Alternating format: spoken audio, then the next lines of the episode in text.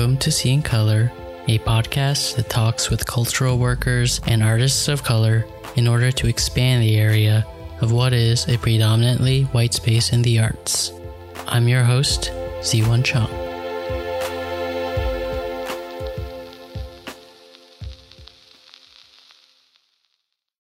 Hey everyone. I hope you're doing okay this winter season, wherever you are. The coronavirus keeps mutating and vaccines are coming in too slowly. So I wish you the best in whatever situation you are in. I hope you stay healthy and safe. I am currently on winter break from teaching until after the Chinese Spring Festival, which I'm spending staying at home and working on some new projects. It is also Black History Month, although hopefully you're celebrating Black History Month year round and not just the month of February. It is important to remember and acknowledge our painful histories as opposed to keeping them hidden from view. This is not just a one month sort of thing, but a constant work against the forces of racism. I hope that is something that we always keep in mind. But for today, I have a really special episode with Ilana Harris Babou, an artist who uses music videos, cooking shows, and home improvement television as a starting point for her work. Ilana's sculptures and video installations are, in a sense, an abject exploration of the American dream. Ilana got her BA in art from Yale University, followed by an MFA from Columbia University. Afterwards, Ilana taught at Williams College while doing a string of residencies and shows. She has been featured in places such as The New Yorker, Vice, and Art in America, and exhibited at Anton Kern Gallery, Jacob Lawrence Gallery, and the 2019 Whitney Biennial. Most recently, Ilana moved back to New York City and is a resident artist of Pioneer Works. I talk with Ilana about her working process in the studio, getting into the Whitney Biennial, and the troubled history of labor through reparations. Again, stay safe and healthy wherever you are, and I hope you enjoy this. All right, uh, so yeah, right now I am talking to Ilana Harris Babou, and right now, I, are you in uh, still in Williams, or are you in New York, or where are you? Uh, I'm in Brooklyn now. I live in Brooklyn now. Yeah. Okay. Yeah, and um, I'm really excited to talk to Ilana. I've known about your work for quite some time, and thank you so much for chatting with me. Thank you. Thank you for having me. Yeah, yeah. How's how's your day been? How's your week been? It's been all right. It's like I, I my fridge isn't working. Your fridge is not working. Yeah, and so I had this morning like, well, I bought all these groceries yesterday. Yeah. So then I don't know why it just made me really, you know, sometimes something just makes you like out, an outsized amount upset. It just made me Yeah, very yeah. upset this morning. So I went to go buy like some bags of ice and like put them in and Oh, hopefully no. does something. But it was like one of those things where it's like, oh, I got this like special cheese. I'm really excited about. You know, like I got all these like perishables that I was like extra excited about. So Oh. This that's a long term problem, right? If, if your refrigerator isn't working. yeah, so hopefully the the management company opens later today, so I'll give them a call. Okay, But yeah, second time it's broken. yeah. So, are you right now living full time in New York, or are you? Are Yeah. s- okay, all right. So you're no longer teaching at Williams. No, I'm not Oh, okay. teaching at Williams anymore. I was there for, I guess, kind of three years. I took a semester off in the middle. And then I was there, like, I guess it kind of delayed, like, COVID kind of delayed my move back to New York a bit. So then I was there, like, until July Yeah. with my roommate up there. And then I finally got to move back to Brooklyn, which I'd been trying to do for a while. Oh yeah, yeah. Um, and it feels really good. Yeah. Well, Williams is definitely not Brooklyn. Yeah, yeah. it was beautiful. It was like I it was such a like shock for me when I first moved there because like I didn't like I didn't know how to drive. Like no one in my family knows how to drive. Like Yeah. everything about the landscape was like so different. But I think that it is like a there's a nice nature situation there when it's not winter. So it was really beautiful like in the spring and all of that. Yeah, you don't like winter. No. I mean, I feel like it was just like all of a sudden you're making all these like life death defying icy road decisions just to get to work and like Yeah. it's like I remember once I was trying to make these ceramics. I think January 2018, uh-huh. like for a show, it was in February, and like the ceramics company wouldn't deliver the. They said it had to be above zero degrees Fahrenheit for them to deliver this the clay, or else it would arrive frozen, and oh, it just wow. didn't get that warm. Jeez. Yeah. Yeah. And I was like, this is not. This is not alive. But but then it's like the most glorious place in the world in the spring and the summer. Yeah, it's just yeah. Uh, it's just really fleeting. But you're like, I felt like, oh, I understand now, like holidays like Easter and stuff, because yeah. it's like it really felt like the world was dead, and it really yeah. feels like it was. It's a miracle that it's alive again. yeah, yeah, yeah. Yeah, I guess I've actually spent the majority of my adult life as a resident of New England. Strangely enough. Yeah. Yeah, which I wasn't expecting. um, yeah, so you grew up in Brooklyn, right? Yeah. H- how was that? Uh, good. I mean, I guess it's like I knew nothing else or something. I don't know how you feel, but I just thought um, New York was like the whole world or something. Yeah, yeah I thought that too uh, until I moved, and then yeah. yeah yeah yeah and i got to gain some perspective but i remember being like the first time i think maybe i went to like western massachusetts my older brother was living there uh-huh. and the quiet just was so terrifying i was when i was a kid like i just didn't even know what to make of that yeah. amount of quiet yeah and then while growing up were you always doing art um, I think I started doing art more, I guess, in high school. I always had exposure to a ton of art. Yeah because I went, I had a scholarship from like kindergarten to St. Ann's School. Oh, nice. Um, yeah, in Brooklyn Heights, and so they have a really good arts program, really great teachers, and so like a lot of my teachers from there, I'm still in touch with today, oh, and wow. to my shows and hang out with them, and so I feel like they know my work better than anybody. period. you know, they know what my six year old self was thinking wow. about. Um, but yeah, so I I had a really good education, which was great. And your parents, what what do they do? Um, I grew up with living with my mom mostly, okay. and um, my grandma, my sister, and my mom was a nurse at Downstate Medical in Brooklyn uh, for 30 years or something like that. She retired of like a while ago, I okay. think like eight years ago or so. So now she's just a retired nurse. and helping you out with your art. Yeah, and um, my dad is um, he does like radio and stuff, and there weren't really so many Senegalese immigrants that came to the U.S. until like the late '80s. Okay. So he's kind of one of the first ones, and he did um, a lot of them are cab drivers, and so they'd be up late, and so he did a radio show for folks oh. like up late at night and stuff like that. So then he does like still kind of news stuff like updating people's stuff in Africa and then what's happening in the US. And um, yeah. No, it's important too, thinking about home. Mm-hmm. I mean, I know a lot of my relatives keep watching uh, like news from different parts of Asia. Mm-hmm. Um, and were, what did your parents think of your art when you were growing up? Um, I think my mom, I think that they were into it. I mean, there are definitely supportive, like proud of that stuff. I mean, I think that um, both my parents have very laissez faire uh, approach generally, in general sense.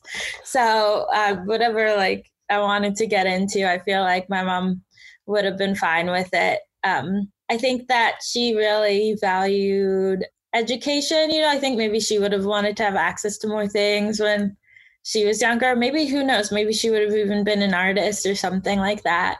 But yeah, I think also part of it was that there's my siblings are really, she had me like in her late 40s. Uh-huh. So I had siblings that were a lot older than me. And I think it was like kind of like, oh, they did fine. So, you know, like by the time you get to the fourth yeah, one, yeah, less pressure, like, oh, less pressure. Yeah, you're like, oh, this will probably happen. She'll probably do the right thing. I think I was also like a kind of um a very serious acting kid, you know. what, what, what, do you mean serious acting kid? Like I just didn't get into trouble. Oh, I just okay, okay, yeah. I, yeah, you kept your head down, did good, got good grades, and yeah. Yeah, or like I guess the equivalent because like St. Ann's doesn't have grades. Oh, okay. Um, which is was great. I mean, I think that that was really, I think that's really the great thing about it is that you have to gain a sort of an independence in that way mm. early on because you have to have your own internal compass as to like whether or not what you're doing uh, is succeeding. And I think maybe like some folks then when they get to college, they're totally sort of overwhelmed by the accountability. Yeah. Yeah, yeah. But then I think in other ways it maybe gave me some perspective, like vis-a-vis my grades when I had when I got to college, that I, I had a different way of orienting myself. Yeah, yeah, and also art too, right? Which has yeah grades. Yeah. how do you how do you even do that? That's what I felt. Yeah, every time when teaching, I'm like, how do I even yeah, do this? I, I, I always want to give all my students A's. I'm just like, you just need to show up and do the work. I don't care what yeah. kind of work. That's that's all that matters. Yeah, especially the Williams students were super like like really cared about their grades a oh, lot really? and like would try to give me sometimes contest like an A minus or something. Really? And I'm like, life is not going to affirm you in this way. you know, like you gotta just let go of it now, I think. yeah. Yeah, totally. And then I'll also say like most if you you know, especially if you're getting an art degree, it's like most of the jobs you apply for don't care too much about grades. It's your portfolio. Yeah. You know? But I don't know. Um, yeah, and then you ended up going to Yale for art. Yeah. And um, what kind of work were you making then? Um, I started out doing painting. Uh-huh. Like when I was younger, I did like oil paintings and yeah. stuff like that. You know, I think I felt like painting was like the serious artist major, or like most of us do. yeah, I mean, I think there's usually just like twenty something, thirty something art majors a year yeah. in the undergrad at Yale, so it's not a ton, and like most of them don't actually want to be artists, really? or it's maybe it's their second major or something. Huh yeah, you know, maybe they like want to go to med school or something. So the usually I feel like maybe there were like five or so, five, seven people who maybe planned on or really want to try to be artists. And I think a lot of folks were like drawn into painting. Um, there's actually a really great photographer, Farah Al Qasimi, uh-huh. who um, was a, around at the same time as me too. I think she actually did a lot of painting back then. And I should have to ask her. But yeah, so I did painting and then I started to get kind of frustrated with painting. I felt like there's really only one moment in the life of a painting I was excited about. Which and that was that? like when it was it was when it was still wet and messy uh, and like in a state of like becoming. Yeah, yeah. And so I think in a lot of ways like that's how I turned to video is like just this revelation like, oh, why don't I just show people that moment, you know, the moment that really excites me. So, do you still consider yourself a painter or no? I mean, I don't think I can call myself a painter really any longer because I think in a lot of ways I've just like sort of even forgotten how to like navigate a 2D plane. Um, yeah. You know, I definitely can't draw anymore, but I think I still think I think a lot in like painterly ways or think about framing. Yeah like a video in a way that I would have thought about painting or think about color. Yeah. In a lot of those ways. And I think in some ways also it's like a language of talking about art that I still feel comfortable in. But yeah, I don't think I am a painter. Yeah. No, I asked that question because I when I when I first um, learned about your work and I was drawn to it, I found a lot of similarities with how I thought with the way that you were describing your work. You know, you coming from a painting background and I also started out as a painter, and whenever I think of my videos, I always think of like composing them as if it were a composition of a still life, or you know, I, I won't even use like uh, some footage if I don't even think it would look good as like a as a still from yeah. a paint, from a painterly sort of composition or color um, perspective, and uh, that's sort of how I see all all of my decisions now, even though I don't really paint. Yeah, I feel you definitely on the same page. This, so you made the switch to video in undergrad? Yeah. Oh wow. Well, are any videos that are currently up from undergrad, or you were still? Um, not on the website. It might be like buried in my Vimeo, but okay. I don't know if I even want to encourage anyone to go okay. digging in there because there's all kinds of messy stuff. I don't know. Um, but I still like. I mean, I still like the work, and I still sometimes like if I'm getting giving an artist talk or something to like undergrads I'll like maybe show some of my undergrad work because I feel like a lot of the thoughts, thought processes I had then are still in the work, and yeah. hopefully it'll give them some, I don't know, sort of inspiration. Yeah, yeah. And then and then so did you take a gap year before you went to grad school? I took a year. I I don't know if I would call it a gap though necessarily because I was doing this fellowship at um, Trinity College in Hartford, Connecticut, Uh-huh. And they call it um, the fifth year fellowship, Okay. and it's for someone the year after undergrad. And I'd say like maybe you're sort of like a professional TA, like a TA for the senior thesis, and then they give you a little studio in there. Yeah, I guess it was kind of a trailer, a temporary trailer building that was the art studios.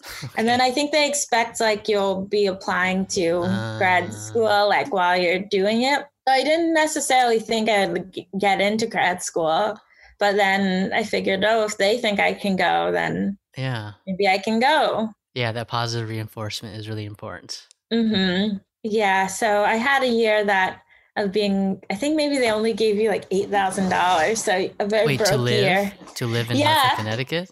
Yeah. So I had to get, um, I mean, it's like Hartford's affordable, but it's not that Yeah, no, affordable. yeah so i did stuff like i i worked in hartford uh, public schools and Okay. um yeah i was i was mainly being broke but um yeah it was very it was interesting because trinity is very privileged vibes and going back and forth between that and hartford public schools felt like getting in and out of like an ice bath and a hot shower over and over again yeah, yeah.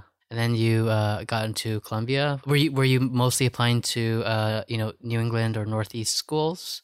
No, but I didn't get into any of the schools in LA. I wanted to go to LA, but I didn't get.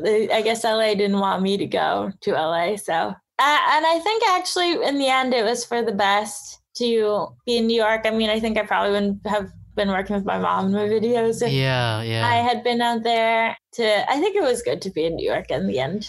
I mean, it's your home. Yeah, every year I still feel like this. I'm like, this is the year I'm moving to California, and then it never happened. Well, now, yeah, now it's burning. So I don't know. if- Yeah. I don't know if California wants anyone coming there.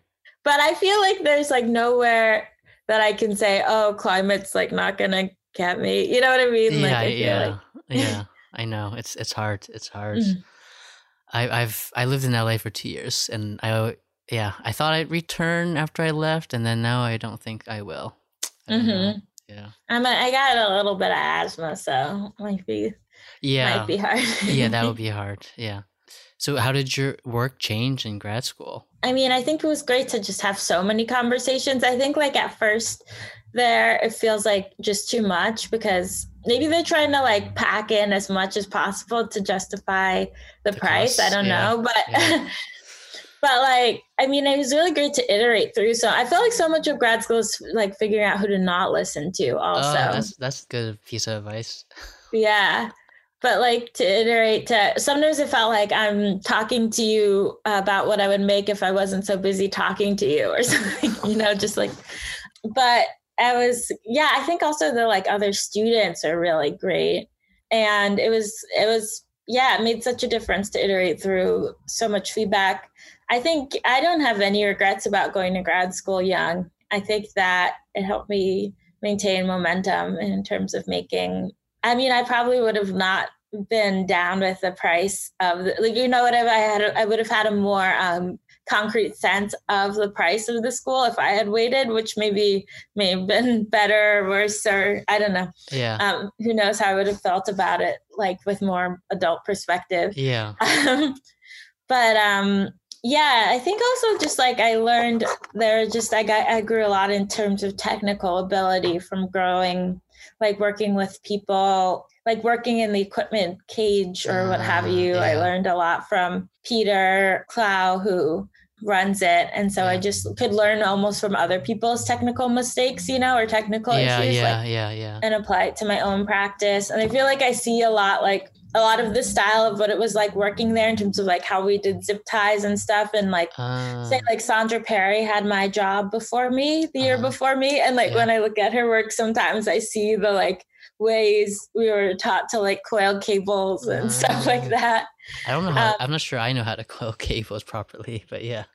Yeah, you want to like kind of it kind of goes the way that it wants to go, if that makes sense. Because Yeah. people like stretch it over their arm right, and and, that's and then bad. it becomes like this mess. Yeah, but if you kind of just let it do its thing, it goes into maybe like a circuit, a circular Mm, spiral mm. usually. Yeah, and I learned a lot of ceramic stuff from um, Hector Garcia um, and Julia Phillips, two really yeah. great ceramics artists, taught me. So just a lot of stuff learning like outside of the classroom about just how to make stuff. That was really great. Yeah. And so, I mean, I'm glad you brought up the ceramics. Is what is the interplay and relationship between the ceramics and the video? Are they sort of happening at the same time? Or are they sort of happening in, you see them as working different parts of your brain and then you sort of combine them later? Um, yeah, I think like I just started making ceramics because they're like fun to make, you know. And then I feel like so often with a lot of work you make, you like make up what it's about, why you did it afterwards yeah. or something. Yeah. Um, but I think they're like mostly for the, like, I was thinking about them as the props and in the sets mm-hmm. in my videos at first. And then maybe they sort of like took on more of a life of their own. I think like a lot of my work, my videos will kind of start from something like an imagined object in my head that I like build a world of context around. So in reparation hardware, maybe I was thinking about this idea of a ceramic hammer as like this object that would like undo itself through its really very use, like yeah. a, a tool like that. And wondering then if like the American project was such a tool or something.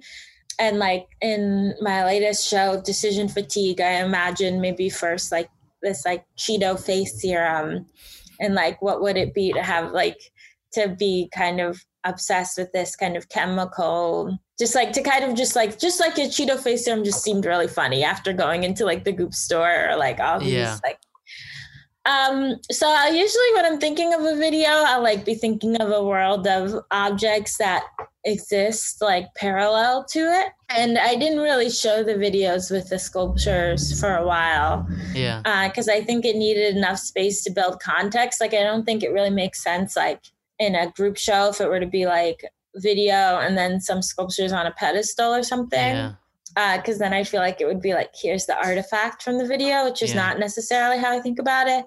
So I like if I can like build a whole world where the monitor sits and the sculpture sit, then that works best for me. Yeah. No, I mean I ask because that's something I also think about a lot. But yeah, and then in in regards to your reparation hardware, I mean that was actually the first piece I saw of yours. Actually, I think I I, for some reason, I learned about you through a New Yorker article. There was like that New Yorker article about you, and I don't read the New Yorker that often, so I'm trying to remember even why I came across that article. And I just was mm-hmm. reading about it, and and then I looked you up, and that's actually um, yeah the first video I saw. Uh, you know, I was struck by, I guess, when watching your videos, is sort of how you play with, you know, um, I think you, I feel like you play a lot with different styles of video making, right? You, you go back and forth between the sort of YouTube style video and then sort of a sort of like satirical, and then sometimes the the video kind of is like very high quality in terms of the equipment, and because I was thinking like the cooking show and then you had the red source book which which you know these very nice stills of you opening the book and highlighting things in red. And then even after that then you went back and you shot some videos like the um, design fatigue where like you went back to sort of like youtube video making uh, mm-hmm. style. And that was i guess the first thing that i was struck by. And i was wondering if you could talk about these shifting styles and how that kind of goes into your process. Yeah i think that uh, i when I started making videos, I had to figure out like, okay, what rubric, how am I going to edit these videos? Like, what structure will I use to like kind of organize this footage? And I knew I didn't want like some a really kind of like long shots, not like Nauman moment like situation. Yeah, okay. but I wasn't looking so much at cinema either. Mm. And so it was really kind of what are the videos that I'm watching a lot of which were like music videos or like cooking shows, like things that I was watching on YouTube. Yeah. And so then kind of editing. And also, it always felt most natural to me to like edit to say either the timing of the beat or sometimes I guess it's comedic timing to figure out how to structure the shots. Cause I don't really, um, I just shoot a whole bunch of footage. I don't make a storyboard or a script or anything like that and then the the things that resemble narrative sort of come together in the editing process Mm. So that will give me like these kind of familiar forms will become this armature upon which I can structure my footage, I think. But I I didn't even really own my own camera until like last year. Mm-hmm. I think a lot of what I'm interested in too is just how like maybe one nice lens could even make a cheap camera or a cheap setup seem really fancy, like or nice lighting. You know, even yeah. in a cooking show, like something totally gross could look delicious if you light it really well. So I'm I'm definitely interested in that sort of trickery too. Yeah. Yeah, I mean, so you know, I think these days it's you can get really nice footage even from your phone, right? Yeah. You know, I think not last year's two two Turner prizes ago, the the woman who won it, like Charlotte Prodger, I think it was the entire video was shot on an iPhone. Mm. You know. Yeah. So. This soon we'll be like making our own VR stuff, I guess. yeah, yeah, yeah. Uh, yeah, I'm looking forward to that, being able to do the VR on our phones. the other thing that I was thinking about, you know, I think you talk a lot about your work being sort of critique on taste, you know, talking about you know, deconstructing the aesthetics of taste and also how we are shaped by it. And I'm just curious, like, do you how do you how do you see your role as as I guess a sort of tastemaker in terms of when you're making your these videos? Mm-hmm. Yeah, I think it's interesting because in a lot of ways, like as artists, I think we're seen as arbiters of taste. Right. Yeah. Um, but then it's also something that maybe we don't we don't always interrogate. And I feel like where our taste is such an accumulation of just an accumulation of all these things that aren't us that just kind of ha- so happen to be around us or that we were born into or stuff like that. So I think that like oftentimes it's like me asking myself like why are you attracted to that thing? will kind of spur me to make a piece about it like why do I why do I want to um, watch these cooking shows or why do I want to? And then out of that I'll start to think about how I can mimic it mimic the form um, and then just kind of insert like a wrench or something in the gears of the thing. Yeah. I think also because it's like, because I'm me and I'm human, like when I try to, I start often by trying to sincerely mimic the forms that I'm looking at. But because I'm just me and I'm a normal person, I inevitably fail. And then I just sort of lay all those failures bare, you know, in the final video. Yeah. No, I mean, I liked. I think you, I read somewhere you use the word, you know, for your reparation hardware as reparations as another way to talk about failure, which I really liked that that use mm-hmm. of the mm-hmm. language. Do you watch a lot of cooking shows and home improvement shows and? Um, not so much anymore. I think like I'll start making a thing when I'm looking at something a lot. Mm. I like. Liked a lot of the kind of little short maybe I had some kind of New York Times website subscription through school or something. Uh-huh. But like I was looking at a lot of the like short form cooking videos they used to have on the front page. Oh yeah, yeah, yeah. Yeah, like things like that that could just like are just enough to give you like the energy of cooking the thing, but not quite enough to be instructional. Yeah. Um and so then I think like I started thinking about home improvement TV when I moved to Richmond and I was doing this uh, fellowship at VCU. Yeah, yeah. Yeah, and they gave um, us an apartment, and it was like in this. The fellowship was actually funded by the like real estate company that owned the apartment complex. So it was like very, it, yeah. And I think they're Ayn Rand fans, so that's why it's called Fountainhead Fellowship. is that um, related? Is is that related? Do you know there's a residency called Fountainhead in Miami? Is there? Yeah, I don't think they're. I don't think they're affiliated actually. Okay. Okay. Um, okay. And and so like yeah, there was like a swim. My studio was like on the other side of the swimming pool from like my apartment in this like complex that I think it was like they wanted to have artists living in these yeah. developments. They were mm-hmm. you know mm-hmm. how it goes. These developments they were doing in this industrial part of town. Yeah. And so I it was my first time living alone, and it, like the apartment came with like cable and stuff like that. and so I just like needed other voices, I think, in the space. So I just leave HGTV like running on the television. Oh, yeah. That makes sense. Yeah, because mm-hmm. because those videos have that sort of quality to it. Mm-hmm. Yeah. How how is Richmond? I really liked Richmond. I think it's one of my favorite cities I've lived in. Oh, nice. Yeah, I was really like afraid. It's so weirdly actually the furthest I've ever lived from home, which uh-huh. is wild.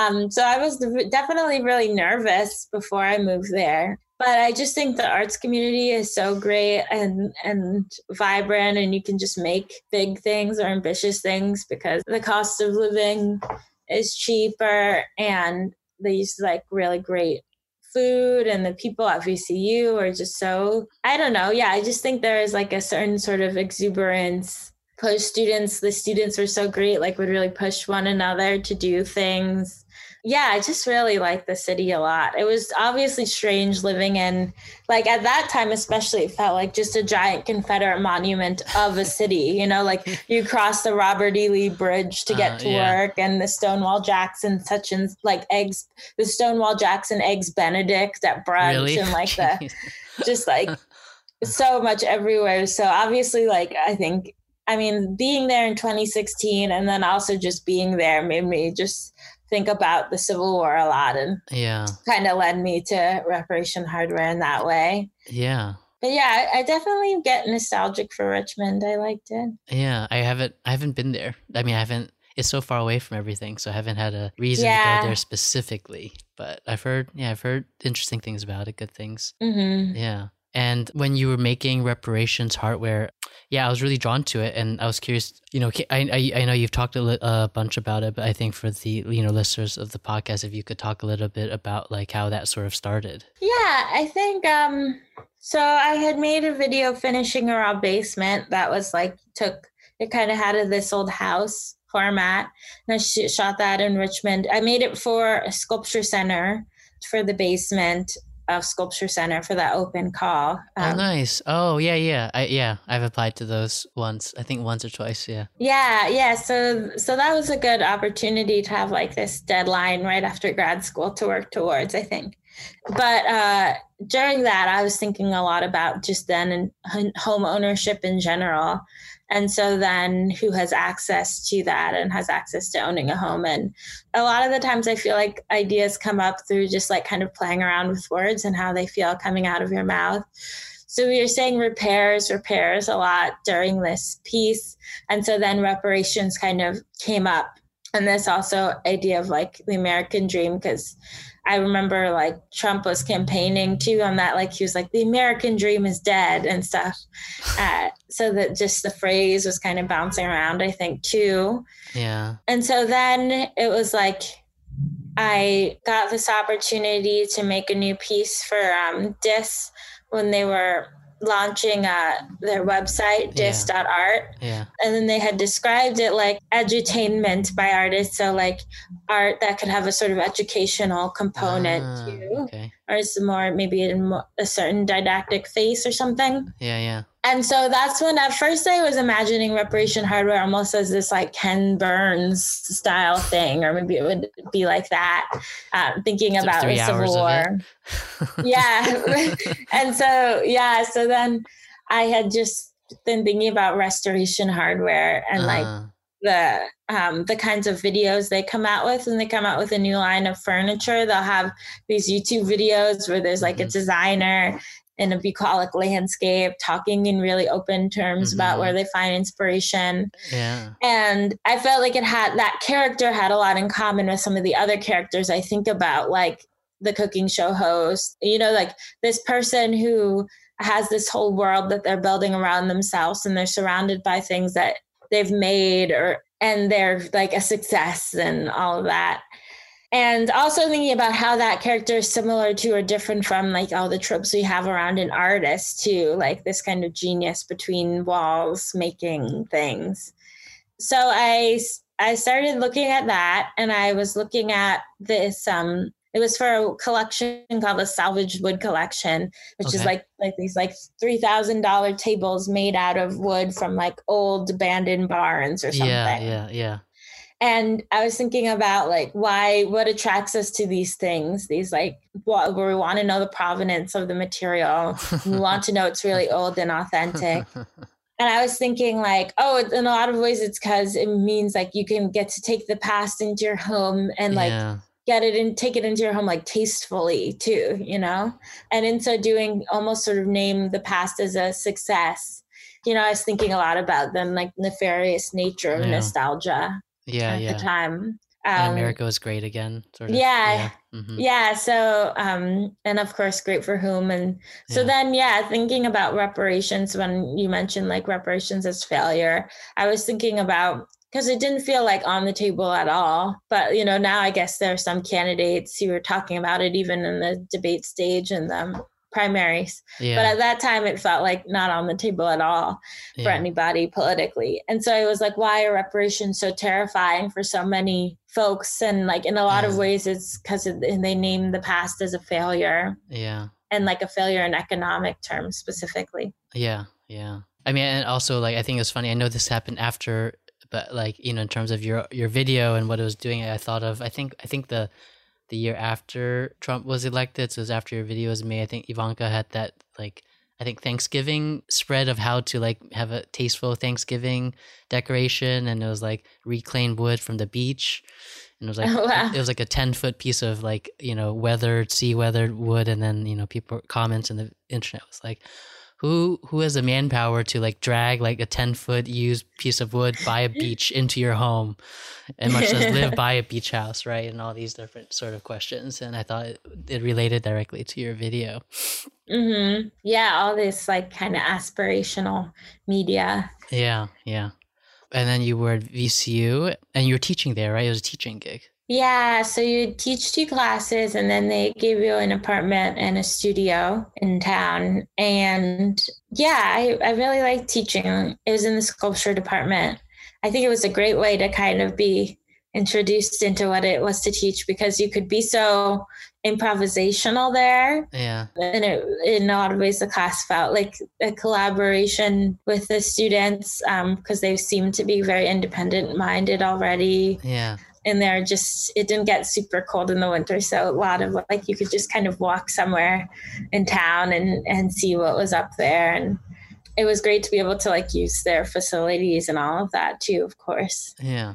And then were you did you always see yourself as a as a teacher? Yeah i definitely like teaching. I think that i always saw myself like if i were to get an mfa like part of it would be so that i could have a qualification to teach I mean, I never, I think I always imagined that that would be like if there was um, a jobby type aspect to being an artist. I think that would be it, you know, yeah if there was like a health insurance related, you know, like a, yeah mm-hmm. and um yeah i feel like to me art is like always in this space of pedagogy or something like and so it's also a great opportunity to always push myself to like keep learning you know because you have to learn to be able to then share even like in really simple technical terms you have to keep getting Mhm. updated on what Yeah. what's out there so yeah i've i've i feel like so lucky to have basically until this year i've always had like a full-time teaching job since grad school which feels like really um, atypical and like it was really helpful to then make me feel like in a better position to be more like freelancy this fall. Yeah. Are you freelancing teaching like adjuncting you mean? Or you're what, what do you mean? I'm just trying i'm just doing different projects. I did like i'm doing like this fall like it's like 20 like class visits or artist talks like oh just wow. so many. It's just like it gets like a little bit like sometimes like i've That- that- overdosed that's on like talking job. about myself. 20 yeah that's like a job yeah.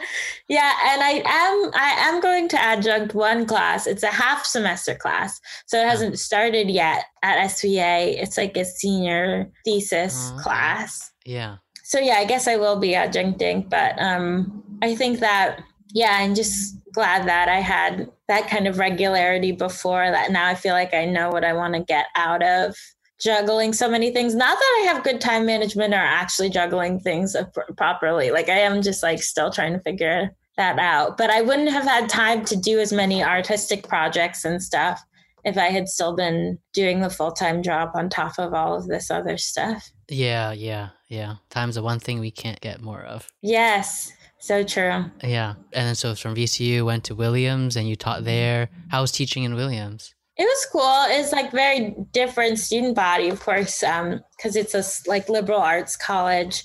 I think like the majors are like tend to be like econ or STEM, like Yeah. huge percentage like athletes in the school, and just yeah, very small school. So in a lot of ways, like that kind of New England waspy type of a place was like you know I was familiar with it from having gone to Yale. Mhm. Um, but then in other ways, like the students felt like much more type A even than Yale students. Really? Which surprised me. Yeah. That's I think a surprising statement. yeah, I think maybe it's just like some kind of they feed off of one another's energy or something Huh. like that. yeah. But then just like so smart, like you could assign a reading and then show up and everyone did it, and like It was all highlighted. So that was like fun in that way in terms of conversations. yeah. Um, but definitely people are more like assignment oriented, tell me what to do, kind of like call me they like they would only call me professor, you know. So there was yeah, that's always weird. That's always weird. hierarchical, yeah, situation happening. But like it's just a it's just like such a wealthy school that you can't help but just like benefit from all the Resources. resources. yeah. Do you, do you ask your students to call you Ilana or do you let them I'll like prof- sign my emails Ilana and stuff like that and say I'm Ilana. And then maybe some of them will then go Professor Ilana. But like it's just really hard. It's like kind of built into them or something to just say professor. And then they'll be like, Hi professor. They'll be like, Thank you, professor. And they leave the classroom. Yeah, yeah. they're they're cute. Yeah.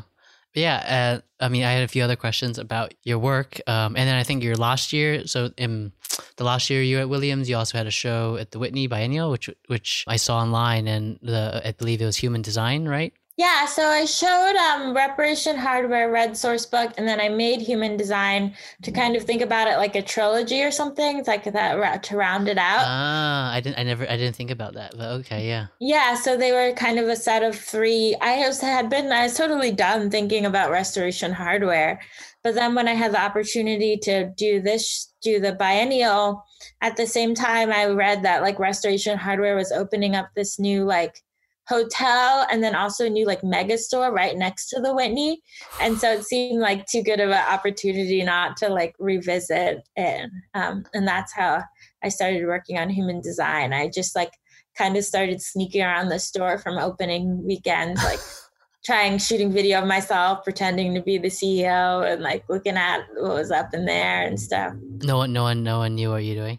No, I mean, I think like after a while, probably the like staff categorized me as like some kind of category of like non-threatening crazy person that maybe they have, you know, they probably have a set you know, like set of those individuals who like Yeah. come in pretty regularly and probably if you just stay that their energy felt to me like maybe it's commission based or something, the pay. Uh, uh, So I think maybe as long as like stay out of their way or something. yeah, yeah. But in I tried to shoot in uh, the Beverly Hills Oh, restoration. Yeah, and Oh. there just because I was in LA anyway, okay, so and there they like shut you down immediately if you take out a camera. Oh yeah, yeah. Because it's LA. Yeah, you can't, you Yeah. can't shoot anywhere without a permit, especially if it looks like a video. Yeah.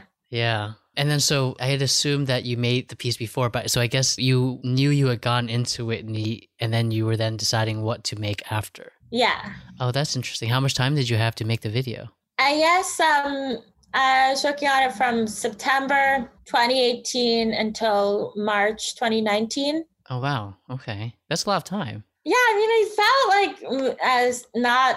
I mean, it was still felt like rush. Yeah, of course, yeah. But yeah, I like thought of the idea, and then I emailed the curators and asked them if they thought it was a good idea. And then I thought that like part of it I could shoot in Senegal. Like my ideas kind of led me there. Oh, yeah, yeah. And so then I made this like PDF about like what I had shot so far and was like, can you like give me uh, money to go to Senegal to finish And they it? said yes. yeah, so That's that was awesome. really nice. I sent them, I think like I tried to be organized Yeah. about it. So it seemed like I would actually be doing the thing. So then I went to Senegal and that was the first time me, I it's so like studio oriented around how I shoot video. So it was my first time where I like needed someone else to be doing, holding the camera Oh yeah, uh, all yeah, of that and being out in public space shooting which is just not my uh, i realized that i don't like working that way at all but it was a cool it was a good it was a good learning experience like i'm glad i tried making video that way. You don't think you're gonna do go back to that? i mean maybe but i would do it in like it would have to be like because it really has to happen Yeah. because it's not like a process that i enjoy Yeah. I remember like even like on the I went to this place called the House of Slaves on Goree Island, which is like a tourist destination, but also like the narrative around it was that it was like the last place people were kept before they were sent out on transatlantic slave trade. So like a lot of politicians will stop there on their African mm. tour and pose and make a speech, you know, like Pope or Obama. And so it's not like actually, it didn't actually, it wasn't actually used for that specific purpose in reality, but like the island was like obviously built on the slave trade and like in some ways it's like doesn't really matter because it sort of holds that place for people like yeah um, the kind of sort of a pilgrimage site. And so there, there's this door that faces out onto the Atlantic Ocean, and they call it the door of no return. And it's like kind of really this really dramatic thing. Right, you enter and through so, that door, right? Yeah, and so in the very first shot, when I get in there, I had to go through like a lot of trouble to get you know permission to shoot in there. I had to shoot on a oh. day when it was closed, right? Because uh-huh. otherwise, it's usually full of tourists the first shot i like trip and fall out of the door of no return and like sprain my ankle. Oh, oh no. Well, that's yeah so so much of the video editing was editing out the fact that i'm like limping like in the whole thing.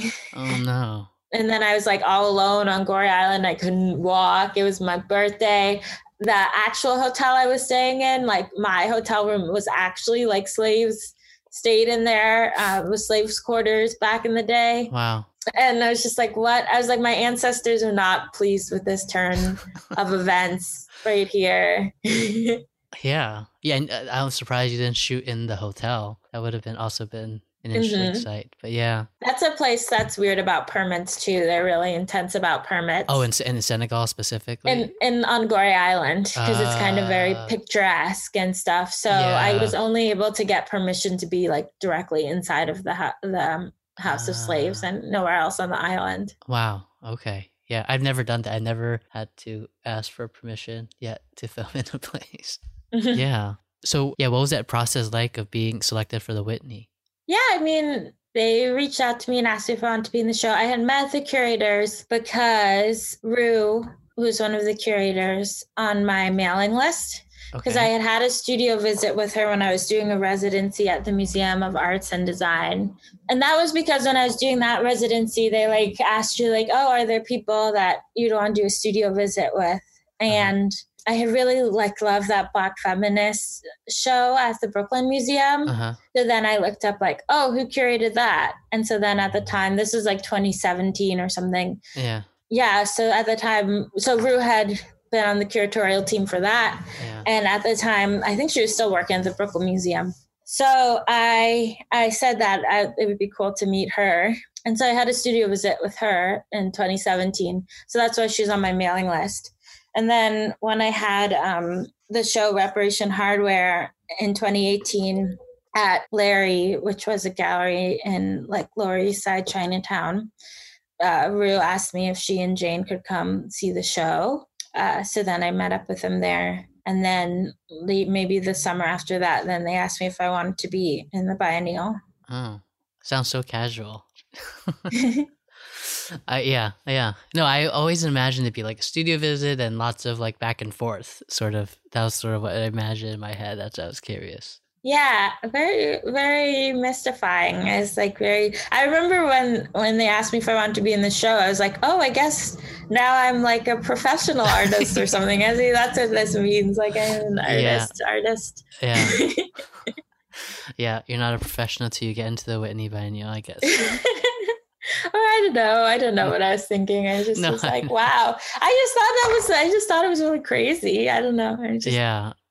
yeah. Um something that I'm curious about is also like your decision to make most of your videos available online in full. Because like I didn't, I wasn't actually. I think I was in Germany the time of the last Whitney Biennial, so I just I didn't have a chance to go see it. So, but I was able to see your your video online, and I know this is like a a subject I think different video artists waver back and forth in. Do you make the video online? Do you insist on viewing it in the way that the artist wants it to be viewed? And so I'm just curious how how you decided to make your videos available online and um, yeah. Yeah, I mean, I think like unless there was like a, a really specific way the video needed to be projected or seen or lit or something, I don't see why anyone would not put their video online. Mm-hmm. Um, in my opinion, I mean, for me, it's like they're the emissaries out of the studio, like the thing that can like kind of coalesce my ideas and speak to the world. And so I just want them to be able to be meet people wherever they are, you know. I also just like how when you work in video, it can be shown and reshown in all kinds of different formats on one screen, on one surface, and one. Yeah. And, and so that's like, I know, like for some people, it's like the work would be undermined by being seen in the wrong context. But for me, it like I'm thinking about these sorts of forms that just bounce around the internet. And so it's fine by me if it does that too.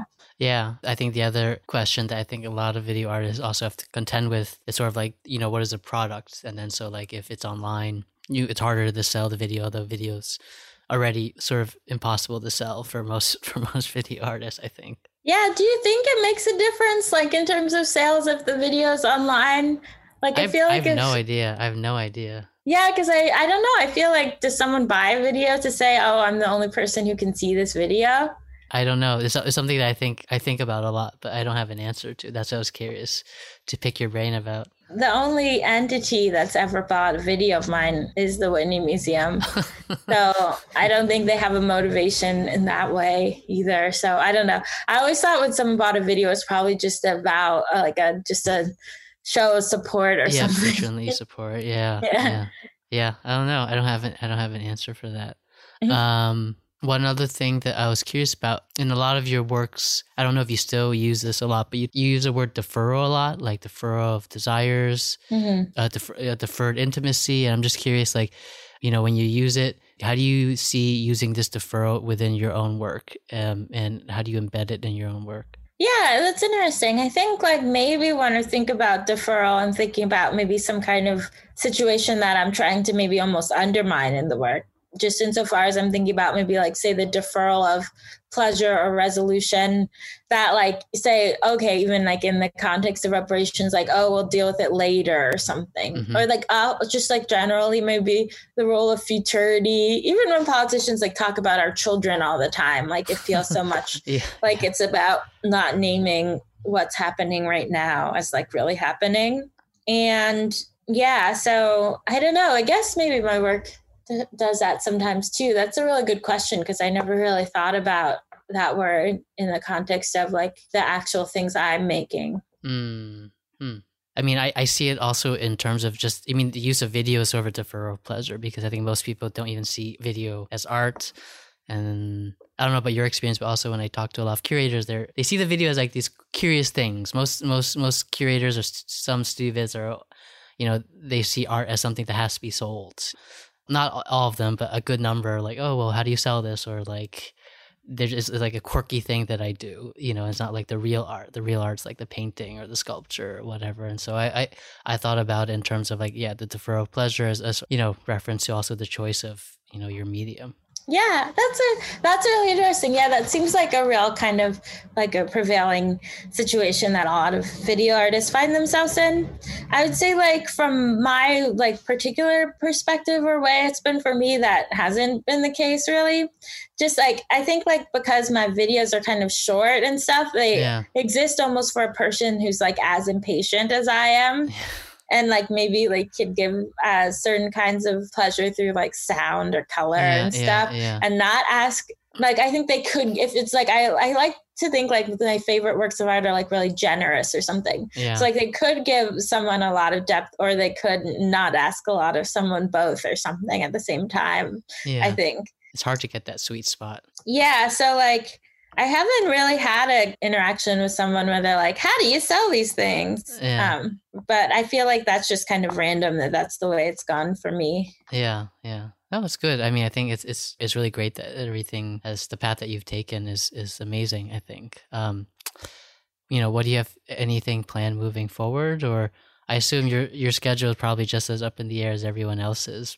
Yeah, oh, weirdly another just weird thing. I actually, I mean, here's the thing: is like there's a lot of stuff that I have planned planned for a long time out, but like who knows if it all like Yeah, I still feel knows, like yeah. nowadays it's like I can't trust anything to like happen. Yeah. But there's a lot of things I'm like working towards. I'm making a video right now this week that's like super different from my other work, at least to me. It's like all out of appropriated footage mainly. Ah, And I'm making it for next month. It's a it's kind of about like Dr. Sebi, that like health guru, and also Miss Cleo from the telemarketing. yeah. And um and uh, yeah, so I'm making that, and it's for this place called uh, Jacob Lawrence Gallery. uh-huh. That's a part of University of Washington, and uh, part of this thing called Black Embodiments Studio, hmm um, which I think is like a writing, art writing, Black art writing residency. So they partly commissioned it too. They're part of University of Washington also. uh-huh. And so basically it's like they don't have a budget to ship any objects out. So I'm trying to figure out like how to make something that's video and then maybe like images that they can print out over there. Mm, Um, As photographs, you mean? Yeah. Mm. And so I'm working on that right now. And then maybe I'll see how the project evolves over time. But I'm feeling like good about trying a lot of I felt like I just have always been like really like trying to make stuff by this deadline and then not having a whole bunch of time since I left school to really reflect on my process like a whole bunch or unpack it because I feel like when someone asks you to do something it's based off of what you did before so then yeah, yeah, yeah, you're like going to be working on something that's in the mode of what you did before. yeah. And I feel like now that I'm back and I can like have, and I have a studio at Pioneer Works, I can like Oh, nice. go to the studio like in a really regular way and get like a lot of feedback in a way that. I didn't when I was in Massachusetts. yeah, yeah, Um, I'm just trying to make stuff that just doesn't look like anything I've made before. yeah, yeah, yeah. And then I, I assume you also had a lot of time to reflect this past seven, eight months during in the time of COVID, right? Or were you busy as well? I mean, I guess my teaching kept going and became Oh, right, like yeah. harder because I had to like come up with a whole new way to yeah, do it. Um, so yeah, I mean, I think maybe just like all of us, it prompted reflection just because it's such a paradigm shift that I had more reflection. But I don't know if it actually added up to more free time. yeah. I always thought that for me, like Zoom teaching in some ways is more work than, than Yeah. like doing an actual studio class. Yeah, it just can keep going in this way. And especially at the way I was working, that we couldn't have a synchronous class anymore. So I could never have a crit where like everyone was there. And I have to break it up into all kinds of times and also to work around all the different. I had one class where one student was in Hawaii and then there was one student who was in Turkey. And that was like the range of time zones. Oh, I was trying to work with or around. And so now the class I'm going to start teaching, at least it meets everyone's there at the same time for a fixed amount of Yeah. time. So I hope that helps. Yeah, yeah. That's awesome. Well, um, I don't have any other questions. Anything I missed or that you want to talk about? Um, Any plugs? any last words? Any plugs? I don't know. Hello everyone. I hope I hope everyone keeps making lots of good art. Yeah. or lots of okay art. We can make okay art too. Yeah. It's hard to oh, grade art, right? As we said. Yeah. I don't know what's like- okay art and what's good art anymore. Yeah, I think I just like now feel like I'm making art again or something. Like I made art. I, yeah, I just now feel like I can feel grounded enough, like with all this craziness, to like come up with new ideas that I actually can get behind and keep working on. Yeah, yeah. I'll like start and then hate it, and then start and then hate it. What, what, what at what point do you start hating something? So that that's the things that I like was it was happening way too fast. Like the past few months, it would be like I would hate it the next day. I'd like wake up the next day and hate the idea. Would you so would you start filming it or it's all in your head and then you start filming? Start filming. Okay. Yeah. Yeah. Cool. Well, thank you, Ilana. Thanks so much for chatting with me. Yeah. Thank you so much for inviting me. I really, uh, I'm looking forward to listening to more of your podcast too. Oh, thank you, Ilana. All right. Well, yeah. Talk to you later. cool.